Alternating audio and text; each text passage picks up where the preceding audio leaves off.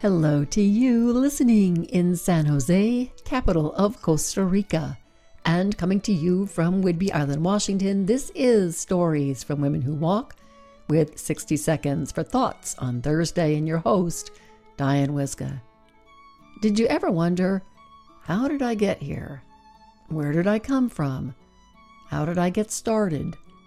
You can't really imagine your own beginnings any more than you can imagine your parents beginning them. Think about it. How do you begin to imagine all that went before, the end result of which is you? All you know, all you can ever really know, is that this was, something changed, and that is, your world began. All along the timeline of your life, you've come from where you are but how is more puzzle than open road.